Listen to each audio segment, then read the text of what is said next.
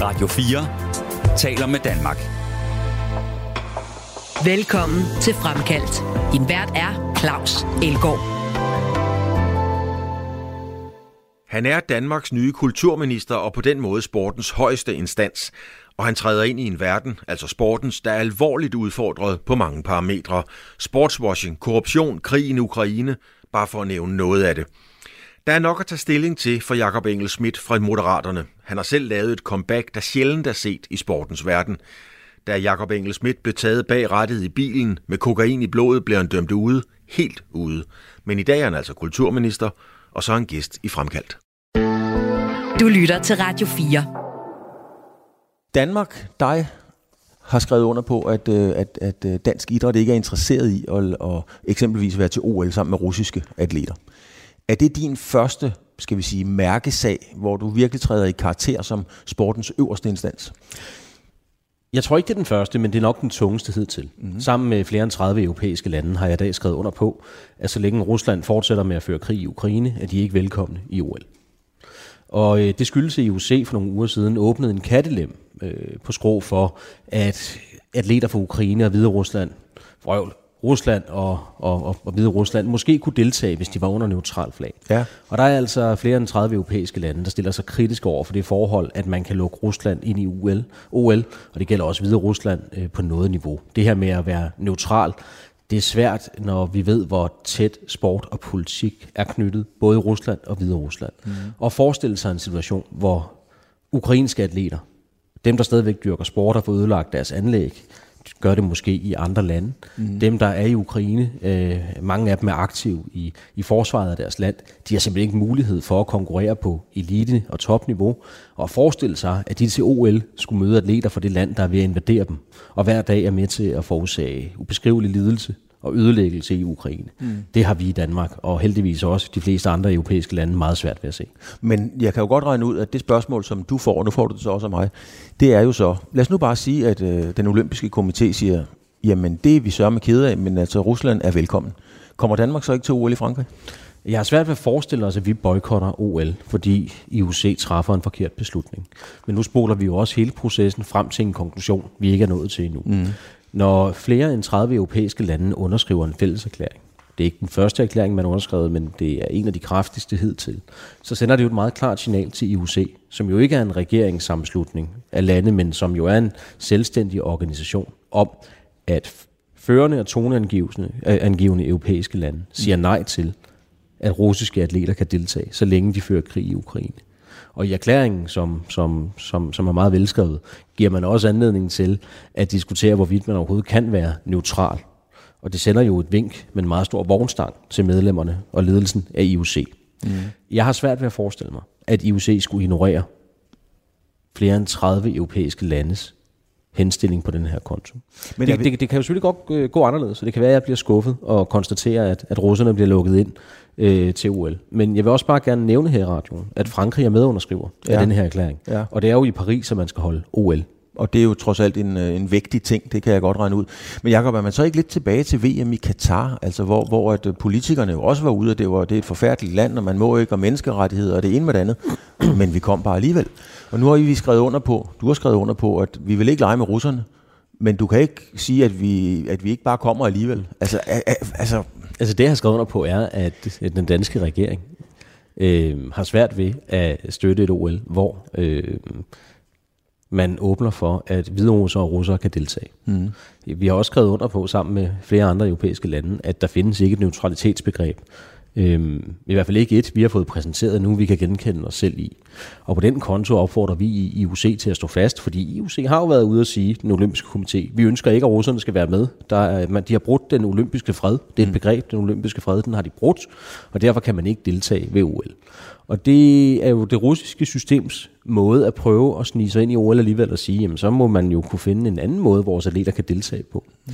Og, lige, og lige bortset fra i tennisverdenen, så er der i de fleste af de russiske sportsgrene en meget stor lighed mellem det at være russisk sportsudøver og så stå i spidsen øh, for en del statspropaganda. Øh, det, det kan jeg sige med en vis vidshed stemme. Også på Radio 4 er det, det meget veldokumenteret. Det er meget veldokumenteret. Øhm, sammenlignet med Katar, mm. så skal man jo huske på, at både øh, OL og VM-slutrunder, øh, og slutrunder af andre sportsgrene, øh, hvor de bliver afholdt, er jo ikke politisk besluttet. Det er besluttet øh, i de store forer, øh, hvad angår øh, med fodbold, er det i FIFA.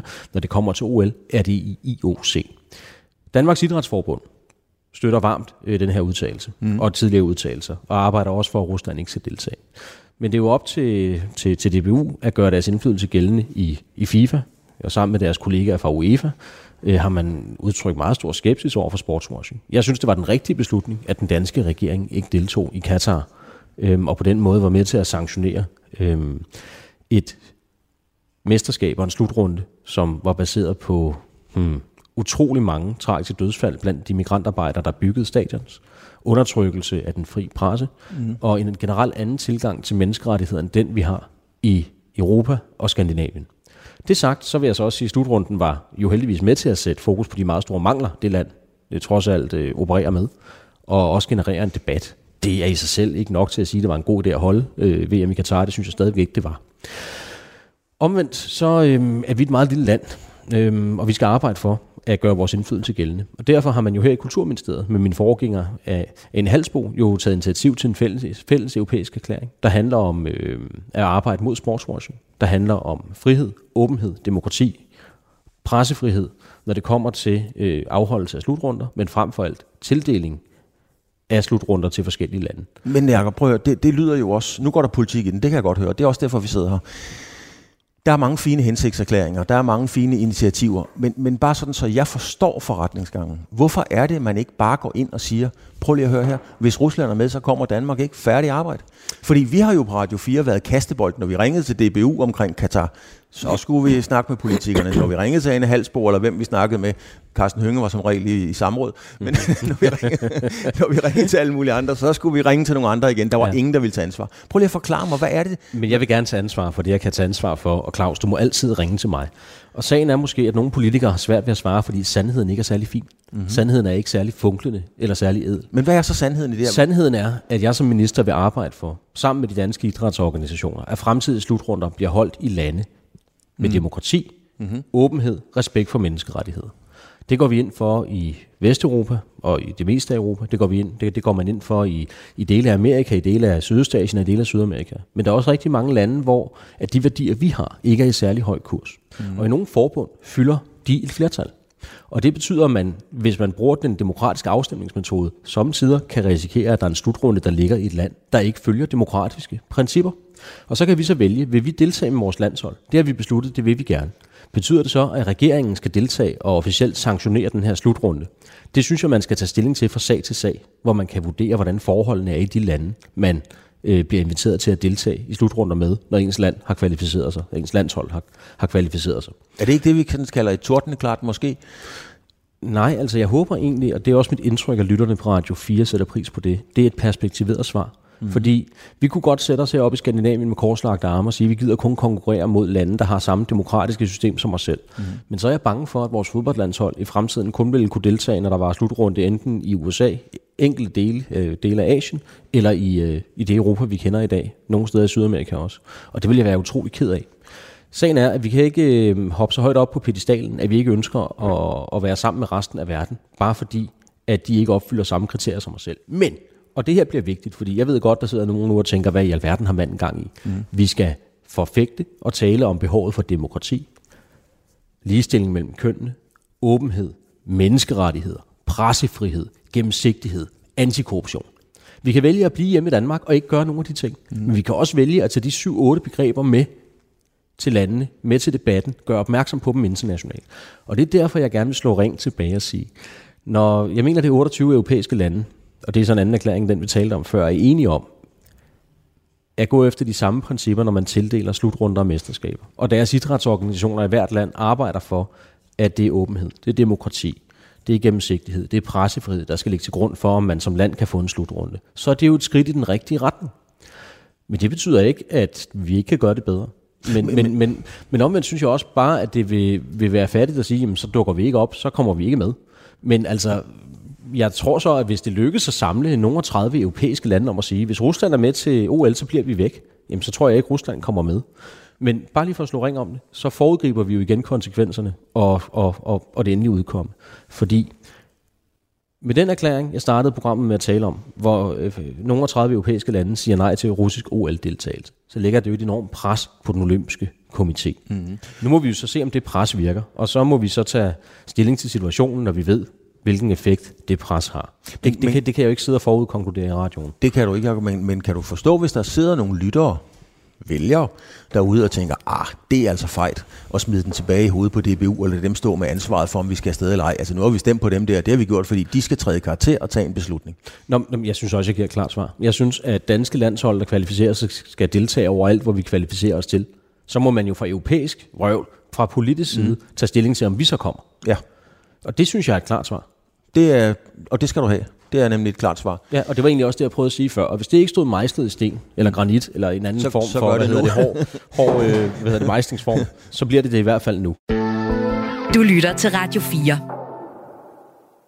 Du sagde lige ordet sportwashing, det er jo også en ting, som et, et begreb, som er ret meget op i tiden. Hvad er din og, og regeringens generelle holdning, skal man sige, til hele den sportswashing, som, som jo skyller ind over på alle mulige niveauer? Jamen det er, det er at forgribe sig på sportens sjæl. Altså sport er noget af det fineste, man kan lave, når man er sammen med andre mennesker. Og øhm, vores elitesportsfolk er forbilleder for unge mennesker. Og rigtig mange danskere dyrker sport og idræt hver eneste dag.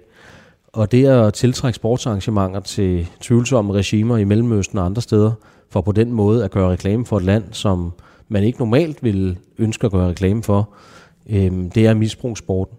Og det er jo også derfor, at mange europæiske lande er blevet enige om at arbejde for gennemsigtighed, demokrati, pressefrihed og ordentlige vilkår for de mennesker, der er med til at afholde slutrunderne, og i øvrigt bygge de stadions, de afholdes på.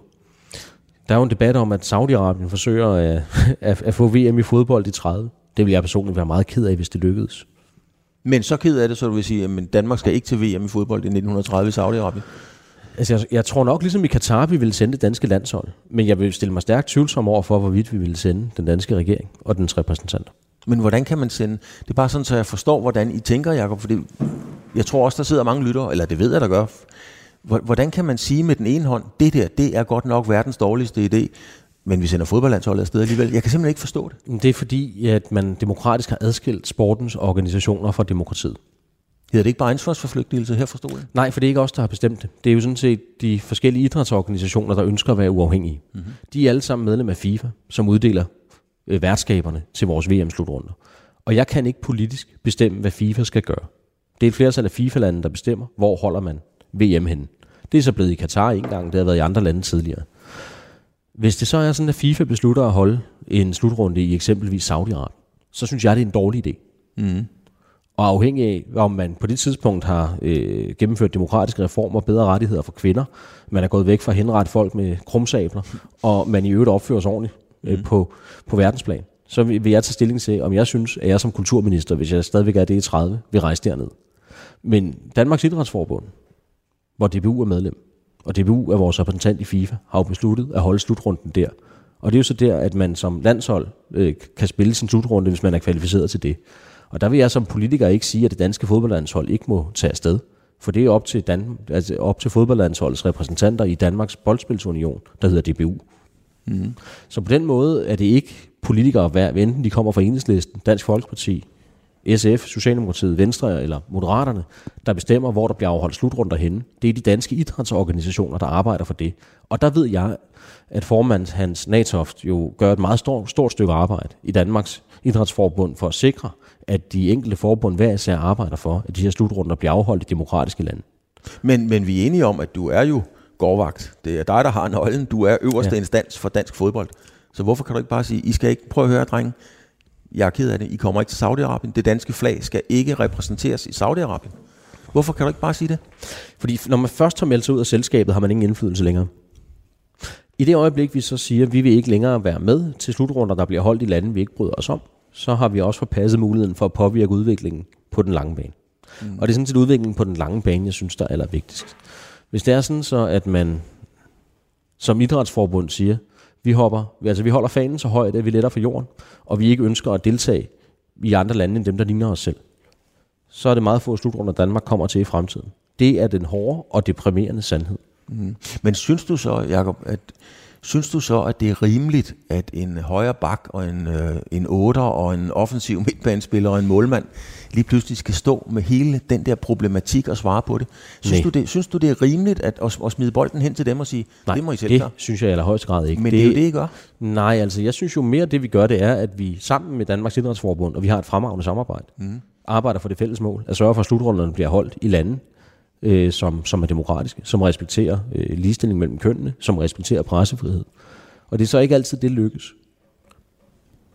Og det betyder så, at det officielle Danmark i nogle tilfælde måske vil betakke sig for at deltage. Der har vi ikke været endnu, men det må man jo tage stilling til. Er du det officielle Danmark i den sammenhæng? Fra sag til sag, jamen det er jo, altså, det er jo repræsentanter for regeringen, mm. kongehus og, og så videre og så videre.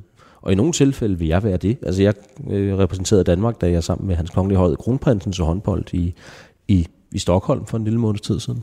Øhm, jeg var også over at se en kamp i Malmø. Mm. Øh, der var så ikke repræsentanter for kongehuset ved den lejlighed.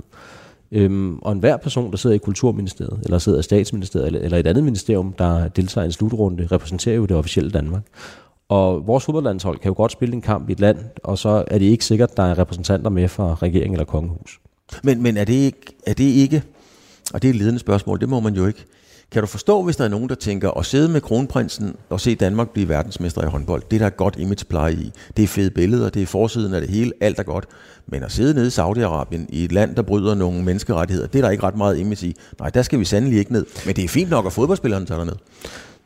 Jamen det er jo den, øh, det er jo det split, der er øh, og generationsmæssigt og altid har været aftalt mellem sportens organisationer og det politiske niveau. Fordi i det her land går vi ikke ind for at blande sport og politik sammen. Mm. Men hvis der, jeg nu skulle tage til Saudi-Arabien, så havde jeg nok taget en t-shirt på, der var regnbuefarvet, eller hvor der stod demokrati skrevet med meget store bogstaver. Altså, jeg synes jo også, at det er totalt fallit af FIFA under slutrunden, at man ikke måtte have det regnbuefarvede anførerbind på. Man ville få et gult kort, hvis man havde det på. Det viser jo en hel del om den organisation. Og problemet med mange af sportens organisationer er, at de jo desværre er gennemsyret af andre principper, end dem vi hylder her i landet. Men, men, men kritiserer du DBU for så ikke bare at gøre det? Nej, jeg mener, det gør jeg ikke. Et, et klart statement. Nej, fordi DBU's formål er at sørge for, at fodboldlandsholdet får de absolut bedste resultater. Mm. Lige meget, hvor de spiller hen. Det er regeringens formål at føre politik. Men, Og de to ting er man nødt til at adskille. For det her, det er ikke Putins Rusland, hvor sport og politik er sammenblandet. men jeg tænker bare, hvis man sådan kigger i det store billede, altså jeg mener, brud på menneskerettigheder, øh, mange tusind migranter, som er døde under stadionbyggeri og andre ting, alle de dårligdomme, som er blevet dokumenteret omkring Katar. Du får mig ikke et øjeblik til at forsvare Katar. Nej, men... men, men Det var også, er jo også derfor, at den danske regering ikke deltog. På det tidspunkt havde man et forretningsministerium, men øh, det var jo stærkt tvivlsomt, om man ville deltage, hvis ikke der havde været folketingsvalg, og man havde en fungerende regering. Men jeg tænker bare, hvis man så tager et regnbuefarvet anførerbind på, kunne regeringen så ikke gå ind og bakke op og sige, det er godt nok en lille pris at få en advarsel i forhold til tusindvis af mennesker, der er døde? Jo, og jeg tror også, mange politikere ville bakke op, hvis man havde gjort det. Men det er igen ikke politikere, der skal bestemme, hvordan øh, DBU prioriterer. Det er DBU's ledelse selv. Mm. Og vi er nødt til at sørge for, at der er armslængde mellem vedkommende, der sidder her i Kulturministeriet, og hvordan øh, de danske landshold bliver ledet, og hvordan de danske idrætsforbund bliver ledet. For i det øjeblik, man nedbryder det armslængdeprincip, så er man jo ikke meget bedre end antidemokraterne i Rusland, som vi i øjeblikket forsøger at holde ude af, af OL, fordi de bruger deres olympiske atleter som propagandamaskiner og propagandapersoner for deres ulovlige krig. Mm. Du har været inde på nogle af de problematikker, som, øh, som sporten, elitesporten øh, kommer ud i. Hvad er det ellers for nogle udfordringer, du ser, sporten løber ind i sådan i den nærmeste årrække? Åh, oh, jamen, øhm, der, øh, der kan være flere. Øhm, jeg synes, det er en fremragende idé, at man i takt med, at man laver udviklingsarbejde i den tredje verden, forsøger at udbrede sport, idræt og fællesskab. Mm-hmm. Men vi har også oplevet i nogle tilfælde, at forbund jo har haft det svært ved at holde, holde styr på, og her taler vi ikke danske forbund, vi taler de internationale, at holde bedre styr på, øh, på økonomien og hvordan, øh, hmm, hvordan pengene bliver brugt til det, de egentlig er beregnet til. Øh, men jeg forestiller mig, at sportswashing bliver den alt overskyggende dagsorden de kommende år. Og i, inden for en overskuelig fremtid bliver det OL i Paris, der kommer til at være omdrejningspunktet om store dele af den internationale idrætsdebat.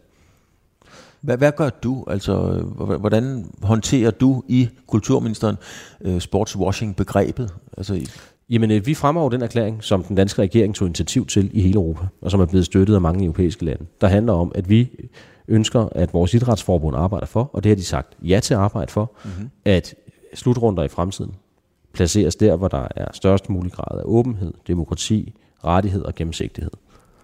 Altså det er jo det, man bliver nødt til at arbejde for, som demografisk, øh, vrøvl, demokratisk land. Øhm, og det arbejde kommer jeg til at støtte op om og frem. Men, men en ting er at støtte op om det. Hvad gør du reelt? Altså, hvor, hvor er det, du træder... Joachim B. Olsen var ude og sige, at han ligner en mand, der vil blande sig i alt han, øh, og, træde, og træde i karakter, ikke? Jo, men det er jo fordi Joachim B. Olsen jo sådan lidt mavesurt havde misforstået noget, jeg havde sagt.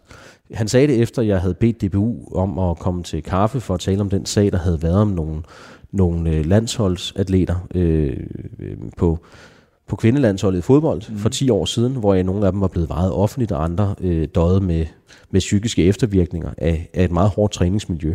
Og Joachim, han mente bare, at jeg ville blande mig i det hele. Han havde bare glemt at læse, at det, jeg inviterede DFU på kaffe øh, til at tale om, var, hvordan man kunne hjælpe de piger, der stadigvæk havde det psykisk svært, eller kvinder er det jo i virkeligheden, der stadigvæk havde det psykisk svært i dag. Og det synes jeg sådan set ikke er at blande sig i alt.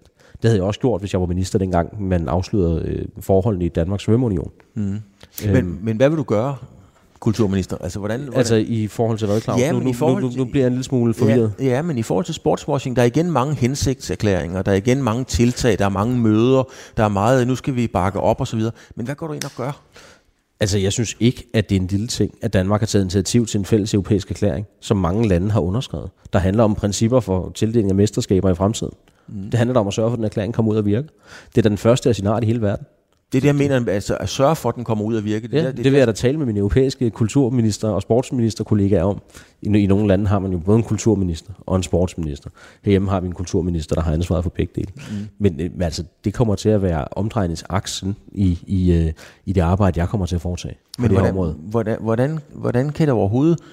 Altså, jeg, jeg skal bare forstå sammenhængen, Jacob, fordi hvis man virkelig gør noget, hvordan kan det så overhovedet være et tema, at vi eventuelt skal til Saudi-Arabien og spille fodbold? Jamen, fordi jeg bestemmer ikke, hvordan folk beslutter, eller vrøvl ikke folk, slet det. Jeg bestemmer ikke, hvordan medlemslandene af FIFA stemmer. Jeg øh, har en forventning om, at øh, DBU og Danmarks Idrætsforbund stemmer efter, at slutrunder skal ligge steder med, altså i lande med, med, med, med åbenhed, med demokrati, med respekt for menneskerettigheder, med respekt for pressefrihed. Mm-hmm. Og det ved jeg, de gør.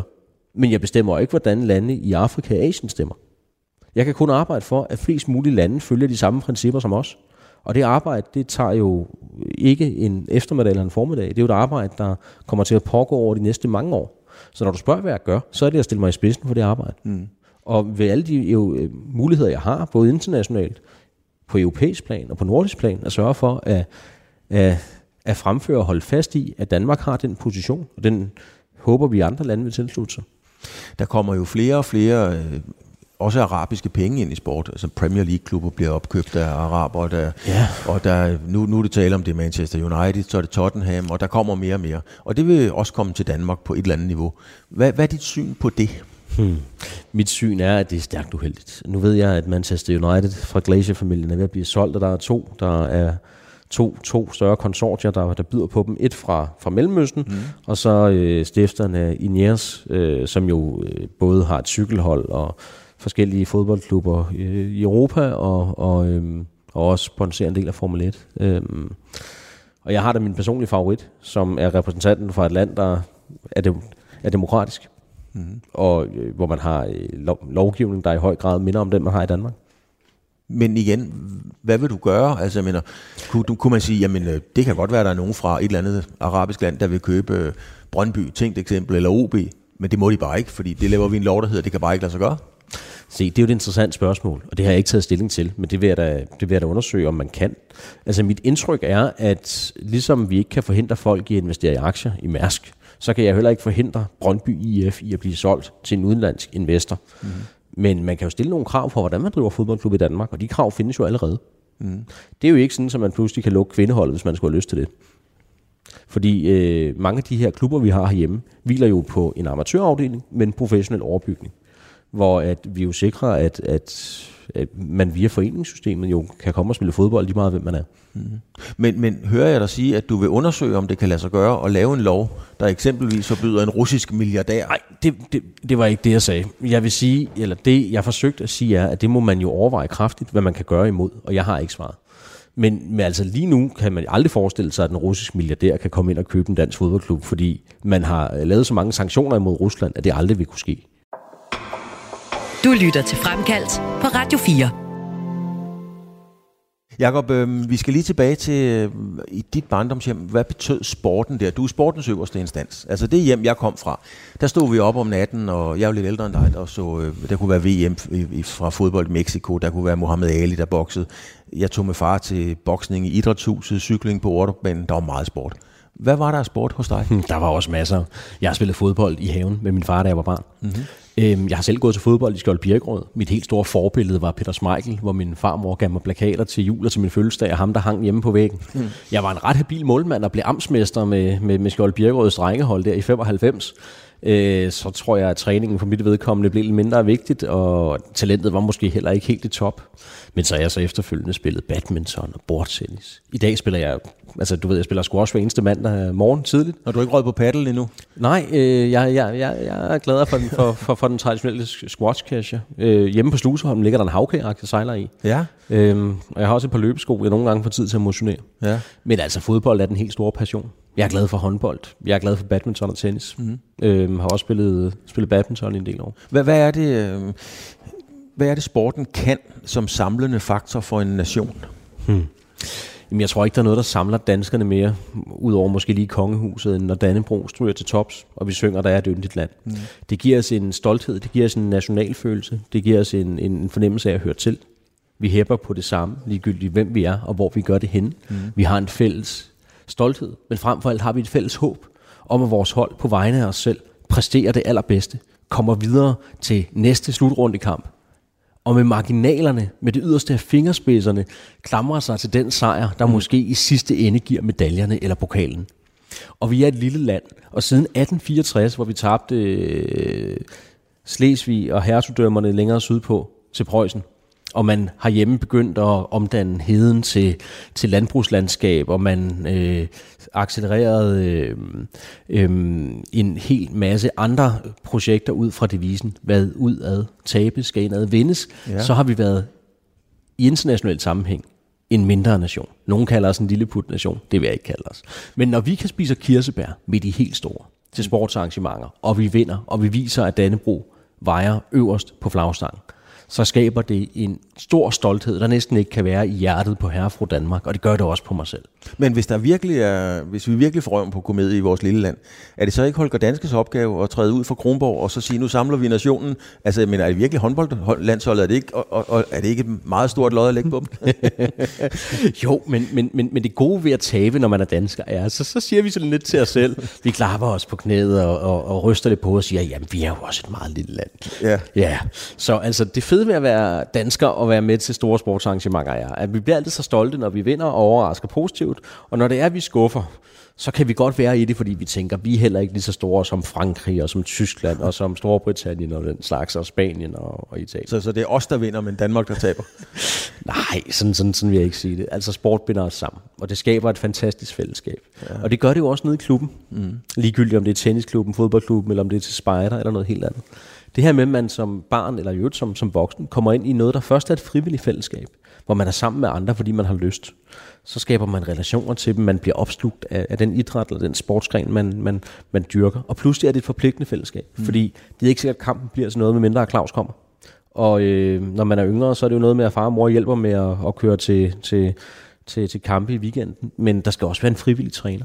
Og det er virkelig noget af det smukkeste ved Danmark. Det er den foreningskultur, vi har, hvor vi er fælles om at tage ansvar for at skabe nogle enormt sunde og dannende og fællesskabsorienterede aktiviteter for vores børn og unge mennesker, der betyder, at det bedste, vi er, er, er vundet af, sammenholdet, og det at være sammen om noget, der er vigtigt og skaber smil og sundt, og i øvrigt også øh, skaber en holdfølelse og en respekt for andre mennesker. Øh, at, at, at, at, at, at vi fremmer det i fællesskab. Men, men øh, jeg, jeg har lavet det samme øh, program her med Morten Mølholm øh, mm-hmm. fra Danmarks Idrætsforbund. Jeg lavede det med Else Trangbæk, øh, som har siddet i bestyrelsen, blandt andet Team Danmark osv. De er meget bekymrede for, for fremtiden for det danske foreningsliv, som jo er en eksportvare. Det danske foreningsliv er højt berømmet. Jeg har været guide for kinesere og japanere, der kom til Horsens i foreningsregi. De de, kan jo slet ikke forstå, at der er folk, der kritter banen op gratis. Er du tryg ved foreningslivets fremtid i Danmark? Jeg er jo selv foreningsmenneske. Jeg har været medlem af foreninger lige siden jeg var gammel nok til at finde ud af at ringe ned til kommunen i Birkerød og, og, øhm, og, og sørge for, at den forening, jeg var medlem af på det tidspunkt, fik lov at låne gratis lokal. Jeg har været foreningsaktiv, øh, når det kommer til sport, men også når det kommer til politik. Mm. Jeg har haft en, en, min daglige gang, ah, daglig er måske en overdrivelse, men jeg har også øh, i Dansk Ungdoms Fællesråd, som jo er med til at, at, at fremme foreningslivet for alt lige fra spejdere til folk, der går til politik. Øhm, sidde der og, og, og arbejde for at skabe de bedst mulige rammer. Jeg har en familie, der er engageret i foreningslivet. Forenings Danmark tæller flere end 2 millioner mennesker. Og der er ting, vi kan gøre bedre. Men den foreningskultur, vi har, synes jeg trives i ret ja, jeg vil, i bedste velgående er en overdrivelse, men den trives. Mm. Du er jo øh, som kulturminister, der er det jo, hvad kan man i flæng nævne, det er jo sport, det er ballet, det er vikinger, det er billedkunst, det er altså rigtig mange ting. Mm-hmm. Jacob, der er jo ingen mennesker i hele verden, der mestrer at vide noget om alt det. Nej. Gør du det? Øh, jeg er jo sådan en menneske, der ved lidt om meget. Mm. Så er der ikke et område, jeg ved meget om. Ja. Og nej, jeg er ikke ekspert inden for alle områder. Men det er jo så det fede ved at være kulturminister. Det er, jeg her i huset på Nybrogade nummer 2, at jeg er omgivet af dygtige kollegaer. Jeg ved en hel del om økonomi. Jeg ved en hel del om, hvordan jeg synes, sport og kultur og foreningsliv er med til at skabe de her fællesskaber, jeg talte om før. Først de frivillige, så de forpligtende. Jeg har en ambition om, at kulturen og sporten og foreningslivet skal fylde mere for flere, og at den i øvrigt skal brede sig til andre dele af samfundet. Mm-hmm. Hvis det kommer til unge mennesker, der står uden arbejde og uden uddannelse, så er det en af vejene ind i fællesskabet igen. Vi ved, øhm, altså det er jo fuldt ud dokumenteret, hvor sundhedsfremmende det er at være sammen med andre mennesker, men også at dyrke idræt. Vi ved, at folk, der har ondt i sjælen, øh, det kan være angst eller en depression eller, eller, eller andre lidelser, øh, får nedsat deres medicinforbrug mærkbart ved at opleve øh, vedvarende eksponering for kunst. Det kan være billedkunst, det kan være musik, det kan være smukke landskaber. Jeg tror, at kunsten og kulturen i vores samfund har potentiale til at fylde meget mere. Og også på andre dele end, for at bruge et politisk udtryk, det ressort, altså det, det afgrænsningsområde, der kun ligger inden for Kulturministeriets fire vægge. Mm. Og øh, det opfatter jeg som en af de fornemmeste opgaver. Øh, min mission er at sørge for at udbrede det. Mm. Nu nævnte du selv før, at landet har en, øh, en øh, sportsminister. Skulle Danmark i virkeligheden have en uh, sportsminister? Play the Game har jo været ude og, og kan man sige, tale varmt for det tidligere. Ja, yeah, nej, det tror jeg egentlig ikke. Altså, jeg synes, sport og kultur øh, er ikke den samme side af, af den samme mønt. Det er måske forskellige sider af samme mønt. Øhm, der er meget kultur i sport, og der er også meget sport i kultur. Mm. Så nej, det synes jeg ikke. Så den, den, øh, det, det, er ikke, det er ikke det, du går på talerstolen og, og, Nej, altså jeg synes jo i virkeligheden, at med det regeringsgrundlag, vi har, så fylder øh, kulturen og sporten jo mere for den her regering, end den er fyldt for mange andre. I hvert fald hvis man vurderer ud fra de ting, der er skrevet. Vi vil eksperimentere med, med kulturpas, vi vil nedsætte sætte, øh, hvad hedder det, kunst- og kulturråd, vi vil skrive en ny kulturpolitik, og hermed også en ny politik for, for, øh, for Forenings Danmark og Idræts Danmark. Vi har en ambition om, at kulturen og sporten og, og foreningslivet skal fylde markant mere og på flere områder, som jeg var inde på øh, tidligere. Og det synes jeg jo sådan set er ret store ambitioner at have. Mm. Og det er jeg jo også stolt af. Som, som jeg nævnte, så øh, er kulturområdet fuldstændig afgørende for, for partiet Moderaterne. Og derfor er jeg også stolt af at være landet i Kulturministeriet. Ja, du har jo sagt, at det er dit drømmejob. Det er det i høj grad, ja. ja. Hvor, hvorfor egentlig? Fordi man her i ministeriet med meget få midler kan skabe meget store forandringer. Vi ved, at når øh, man sidder og måske er uden for fællesskab, og man øh, man måske har en tilværelse, hvor man hverken har et arbejde, eller man er under uddannelse. Men det at blive inkluderet i, i, øhm, i et fællesskab, enten det er øh, nede i badmintonhallen, det er på fodboldbanen, det er en forening, det er på en aftenskole eller andet, har nogle enormt positive virkninger. Mm. Øhm, jeg er jo selv menneske, der har haft en stor nedtur i min tilværelse. Mistede mit kørekort for nogle år siden, mm. var på vej ud i, i en, en utrolig uheldig løbebane. Det er ret veldokumenteret gennem mange forskellige interviews. Øh, men når jeg nævner det her, så skyldes det i virkeligheden, at øh, vores foreningsliv og vores kultur er mange ting. Den er inkluderende, men den er også med til at skabe et fællesskab på et niveau, der øh, afhængig af hvilke menneske, der øh, man, man har mere at gøre, kan, kan både være fornyende, kan være helbredende, men kan være inkluderende i, i en, en, en grad, der har potentiale til at forandre ens øh, livsbane. Øhm, da jeg var allerlængst nede, der brugte jeg ret mange kalorier på at sætte havkajakken i vandet og sejle. Jeg læste, jeg, jeg tror jeg læste alt af Hemingway, men jeg øh, dyrkede også og sport og idræt, og øh, kom på den måde tilbage i samfundet på en måde, som, som var god for mig dengang. Nu, nu, nu siger du længst nede, så må du forklare mig, hvorfor du var længst nede. Jamen, jeg tror ikke, det er nogen hemmelighed, at øh, jeg mistede mit kørekort tilbage i 2017. Jeg blev stoppet af politiet, jeg havde kokain i blodet. Forfærdelig periode i min tilværelse. Traf nogle meget, meget, meget dårlige beslutninger. Og dem øh, har jeg jo fortrudt mange gange siden da. Men jeg er jo også stolt af at være et menneske, der har rejst mig igen. Mm. Øhm, havde, jeg, jeg havde en længere periode, hvor jeg ikke gik på arbejde, jeg heller ikke tjente penge, men det med at, at komme ud og, og, og spille squash og sejle lidt og læse af finde nye fællesskaber, var med til at stable mig på benene igen. Øhm, og lige så hård en periode det var, lige så god en periode var det også at kunne komme tilbage til, til livet og til fællesskabet på en måde, der, der gjorde mig stærkere. Mm. Er du, er, er du ligesom de sportsfolk, vi taler om her, eller som det handler om, er du, sådan en, er du i bund og grund sådan en fighter? Jeg vil sige, eller overlever, eller hvad skal man sige? Jamen, både og. Altså, jeg tror, den menneskelige drift i virkeligheden er altid at gå efter overlevelse. Men for mig er overlevelse nok ikke nok, og det, det er ikke for at lyde grådig. Men jeg har elsket at arbejde med politik, men politik bliver også for meget for mig, og ført til en, en stressdiagnose, der, der bragte mig helt ud af kurs, og, og i sidste ende var med til at lade mig, altså var, var med til at øh, at give mig anledning til at træffe nogle helt forkerte valg. Mm. Og det kunne være endt forfærdeligt galt. Øhm, at rejse sig for det, og altså jeg havde en lang periode, efter jeg havde været på forsiden af Ekstrabladet den 5-6 dage træk, hvor jeg ikke havde lyst til at gå uden for en dør.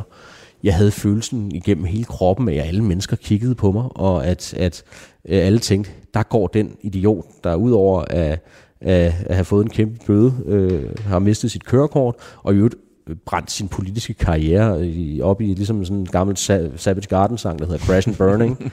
altså, det tog lidt tid at slippe den følelse. Mm. Så fandt jeg bare et råbetræ på Marienbjerg Kirkegård, hvor jeg kunne råbe alle mine frustrationer. Hvad, hvad, hvad er et råbetræ? Et, et råbetræ, det var min, min gode psykolog, der anbefalede mig at finde sådan et. Det er sådan, altså du ved, når man har begået en fejltagelse, og der ikke er andre at bebrejde end en selv, mm-hmm. så kan man jo ikke gå og pege fingre. Nej. Man kan jo ikke gå og sige, at det er omverdens skyld. I mit tilfælde kunne man sige, hvis jeg nu havde slappet af noget tidligere, hvis jeg havde lyttet til min krop, når jeg ikke kunne sove om aftenen, hvis jeg havde lavet være med at dumme mig og gå i byen og gøre noget, man ikke må, altså, så var det endt anderledes. Men det kan man jo ikke bruge til noget. Mm. Men alle mennesker har frustrationer. Måden, jeg kom af med mine på, var at stå og råbe dem til nogen, der ikke kunne svare igen. Så, så, så altså jeg skal, lige, jeg skal se billedet for mig. Jeg stod du helt bogstaveligt og råbte til et træ. Ja, og så er det jo ret vigtigt, at det foregår et sted, hvor der ikke er nogen, der kan høre Ja, det er klart. Og jo. derfor var det på en afsides beliggende del af Marienbjerg Kirkegård, der fylder mere end 25 øh, hektar, tror jeg, man kalder det. Hvad, hvad råber man så? Oh, og det vil jeg gerne holde for mig selv. Okay, det men, kan jeg godt men, forstå. Men, men, men der er mange ting, der kommer ud på mere eller mindre elegant måde. Men derfra, og det var derfor, jeg nævnte det med fællesskab, mm. og det med kulturen, det med litteraturen, og det med sporten. Øhm, tænk på, på det tidspunkt tilbage i midten af 2018, var jeg så et menneske, der ikke havde noget arbejde, havde ødelagt sin politiske karriere. Øh, det gik også dårligt med parforholdet, ikke? Jamen, du var, undskyld, jeg afbryder, men du var min, min gode ven, Richard Møller Nielsen, som jo var landstræner. Ja. Han sagde engang til mig i et interview, hvor vi havde tabt stort, så sagde han, Claus, vi var Renon i alle farver. Ikke? Og det var du jo. Du var Renon i alle farver. Det er korrekt. Og hvad starter man så med at gøre der? Det er at finde ud af livsglæden tilbage. Mm. Flyttede et andet sted hen. Købte den der havkajak. Fik sat den i søen. Begyndte at læse. Begyndte at træne igen. Begyndte at spille squash sammen med forskellige markere. Ikke? Hvad, hvad læser sådan en som dig, når du tager en bog? Altså i den periode? Da jeg, startede med at læse Den gamle mand af havet af Hemingway. Ja. Og øh, Klasse. over vejen ind i skovene og samme forfatter, og så læste jeg hans, hele hans forfatterskab igennem. Ja. Øhm, det tog et godt stykke tid. Så begyndte jeg at skrive igen. Jeg har skrevet lyrik hele mit liv. Ikke en kvalitet, der nogensinde skal udgives, men, øh, men, men, men mest for, som, som for sådan en form for, for selvterapi. Men det der med langsomt at kæmpe sig tilbage til fællesskabet, til samfundet igen. Og så endte jeg jo med at, med at begynde at arbejde i den der virksomhed, der hedder Røde Pedersen, jeg nævnte før, mm. tilbage i 2019. Mm. Øhm, eller røvl, i, i, start, i slutningen af 18, starten af 19. Øhm, det var en sejr for mig. Det der med at så komme tilbage til, til, til den mere organiserede del af tilværelsen på den måde. Og det er jo også derfor, at når folk spørger mig ind til, hvordan det er at være blevet minister her, øh, altså jeg mistede mit kørekort i 17, ikke? Øh, vi skriver 23 i dag, det er snart 6 år siden. Mm. Det går nogle gange meget hurtigt i dansk politik, men for mig har det været en utrolig lang rejse. Og nogle gange kan tid ikke måles i år og dage og måneder, men den måles i oplevelser. Det skal jeg forstå. Tid måles i oplevelser på den måde, at jeg tror, alle mennesker igennem deres liv har nogle faser, hvor der er nogle meget afgørende ting, der er sket inden for ganske kort tid. Mm-hmm. Jeg kan sætte øh, tid, øh, du ved, sådan en stopklods ned fra 4. juli øh, tilbage i 17. Jeg mister mit kørekort. Det kommer på forsiden af avisen i starten af 18. Øhm, det burde jeg nok have sagt noget før. Kæmpe fejltagelse. Alt det, det kan man læse en masse interviews om. Det behøver vi ikke gå mere ned i. Men mm. du kender historien. Og det gør de fleste lyttere sikkert også. Okay, det er absolut nulpunkt. Starten af, af 2018. Og derfra er vejen så tilbage lang. Den er ikke særlig behagelig, og den er, der er også masser af bump og blinde veje. Jeg begynder så at arbejde igen. Øhm, og nogle år senere får jeg så tilbuddet om igen at begynde at arbejde med politik. Det jeg i virkeligheden brænder allermest for. Mm. Og øh, jeg er blevet kaldt mange ting, men jeg er aldrig blevet kaldt dårlig til mit arbejde. Jeg er aldrig blevet kaldt dårlig til, til, til at udtrykke mine holdninger, eller til at tænke politisk, eller til at finde på politiske forslag. Der flugtede med, hvad jeg gik og mente. Så det var for mig jo allerede en sejr på vejen. Mm. Og var moderaterne ikke endt i Folketinget, havde jeg stadig været stolt af rejsen. Mm. Men når liv måles i oplevelser, så skyldes det, at derfra 19 og frem til 23, hvor vi er i dag, fire år. Og jeg har været i den offentlige debat i mere end 12 år. De sidste fire år er det jo gået vanvittigt stærkt. Mm. Da jeg øh, startede med at arbejde som, som rådgiver i krisekommunikation og interessevaretagelse, det er jo sådan noget, hvor man arbejder for dem, der nu kommer og betaler, og så siger man nej til dem, man ikke bryder sig om. Ikke? Dejlig arbejde, god løn. Det er et billede, det er en oplevelse. Mange oplevelser. Men det så at begynde at arbejde for det, der så blev til Moderaterne, har jo været øh, en, en, en maraton med mange indbyggede spurter. Der har været mange opture, der har været mange nedture, og det er virkelig gået enormt stærkt. Mm. På godt og vel to år er vi gået fra ikke at være et parti til at få det, det tredje største resultat til folketingsvalget og komme i regering. Mm. Og jeg har personligt været på en rejse, hvor jeg på seks år har været helt nede og suge grundvand, og fået lov at gennemføre det, nogen vil kalde et comeback, og som jeg også selv vil kalde et comeback til dansk politik. Og det er jeg virkelig stolt af. Du lytter til Radio 4. Hvad, hvad, været, hvad har været det værste, eller det sværeste, ikke det værste, men det sværeste ved, ved den rejse? Altså, hvor har det, hvor det gjort det mest ondt egentlig? Åh, oh, jamen... Det at lære sin fejltagelser, det er en virkelig god idé. Og jeg har lært utrolig meget. Og jeg er meget ydmyg over for, at jeg er blevet klogere. Og de fejl, jeg har begået før, kunne jeg ikke drømme om at begå igen. Jeg er også blevet bedre til at lytte. Det har måske ikke fremgået så meget i interviewet her, men jeg tror, folk, der holder møde med mig, og når jeg debatterer med andre politikere, vil lægge mærke til, det håber jeg også, at nogle lytter har lagt mærke til, at jeg lytter, og jeg er også bedre til at lytte til andre menneskers gode råd og erfaringer. Men hvor, jeg skal lige forstå, hvorfor du er blevet bedre til at lytte på den vej tilbage? Hvad, hvad, altså, hvad er det, der har gjort dig bedre til at lytte? Jeg er blevet ældre, men også mere reflekteret menneske.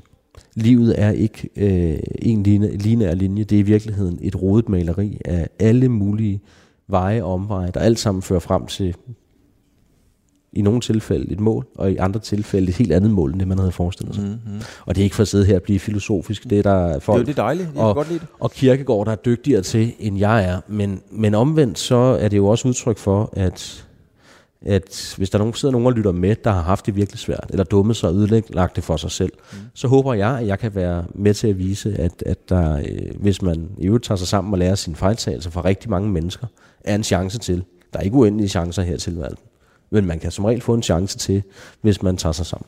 Ja, ja. Når du... Jeg sagde det, jeg, der havde Troels Bæk med sidst, så nu jeg kommer til at gentage mig selv. Men hvad nytter det at skrifte, hvis man ikke angrer? Øh, og jeg, jeg fornemmer ikke på dig, at øh, jeg har respekt for, at du ikke vil dykke videre ned i det, øh, Jacob, det er slet ikke det. Men jeg fornemmer ikke på dig, at du angrer på den, på den måde. Og i allerhøjeste grad. Okay. Hvis, du, hvis du læser de interviews, som, ja. som, som jeg har givet, så er der også en meget stor grad af anger.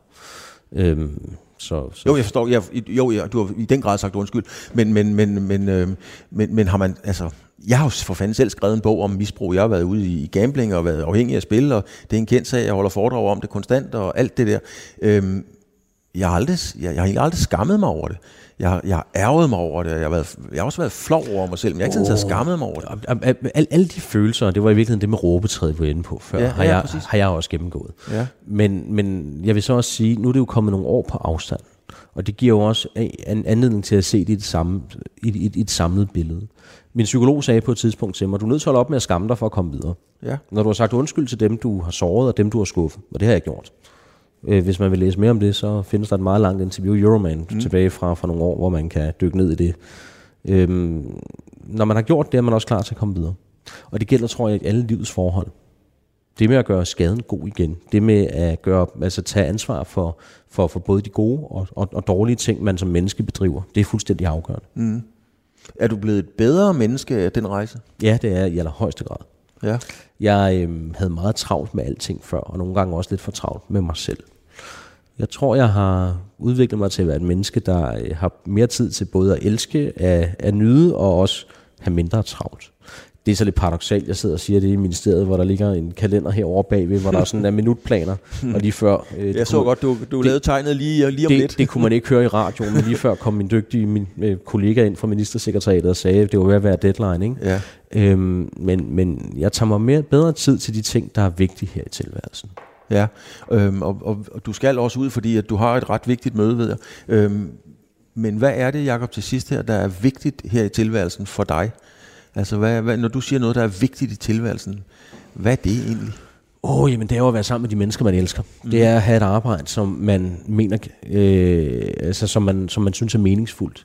Det er at tage sig tid til at leve. Altså, jeg nyder at, at, at, at, at drikke et godt glas vin og spise en god middag. Jeg nyder at være sammen med mine små niæser og min familie og mine bedste venner. Jeg nyder at sætte havkajakken i, i vandet, eller som i morges at tage en spil squash med, med en god kammerat. Øh, jeg nyder også at læse. Jeg nyder, som jeg har brugt lidt af weekenden på at gå rundt op i skovene, op i Rørvig og, og, og langs stranden og mærke vinden i håret, som jeg ikke har, men det er så vinden på, på mit skaldede hoved, og duften af saltvand, ikke? Det kan godt være, at der er ved at blive forår, men der er stadigvæk koldt i Rørvig. Øhm, det der med at tænde op med papir og, og, og, og smågrene i brændeovnen øh, på Blåbærvej, hvor vores sommerhus ligger, og så, så vente til, til, til, til den der ild forhåbentlig breder sig, eller at den nogle gange slukker, og der kommer røg i hele stuen, og så starter forfra. Og det tager tre timer, før stuen er varm. Det er ja. også en del af selvværelsen, som man skal huske at nyde. Det aller sidste, det er, at jeg tager jo i programmet her, der tager jeg altid et billede af min gæst. Der er ja. ikke andre end os to, der ser det. Nej. Det kommer, det bliver ikke lagt ud på noget socialt medie. Øhm, og det eneste, jeg vil bede dig om her, Jacob, det er egentlig bare at kigge på dig selv. Ikke hvordan du ser ud sådan rent fysisk. Jeg kan sige, at vi sidder inde på dit ministerkontor, du har en nydelig blå skjorte på, øh, blå bukser, og da du kom, havde du også en meget fin blå jakke på. Men hvad er det for en mand, der sidder her? Hvor er du i tilværelsen nu, i forhold til, hvor du havde troet, håbet, frygtet, du var måske for fem år siden, otte oh, år siden? her må jeg se det der. Det er faktisk et okay billede. Det er altså, godt billede. Ja, ja, ja. Altså, jeg, jeg er jo normalt ikke, ikke særlig fotogen. Sådan er det at være en skaldet mand med et stort hoved. Ikke? Men jeg er i bedre form nu, end jeg var for nogle år siden. Du står ret skarpt. Ja, det var pænt sagt. Ja, det gør øhm, du faktisk. Men, men det, det er en mand i balance, der ja. også har meget at se til i ministeriet, men mm. nyder sit arbejde. Mm. Øhm, havde du, havde du drømt, helt ærligt, havde du drømt om, at du sad på et ministerkontor Nej. som kulturminister for fem år siden? Men der er rigtig mange dygtige politikere i det her land, der aldrig nogensinde når at blive minister. Og så er der nogle politikere, der er heldige nok til at blive det. Mm.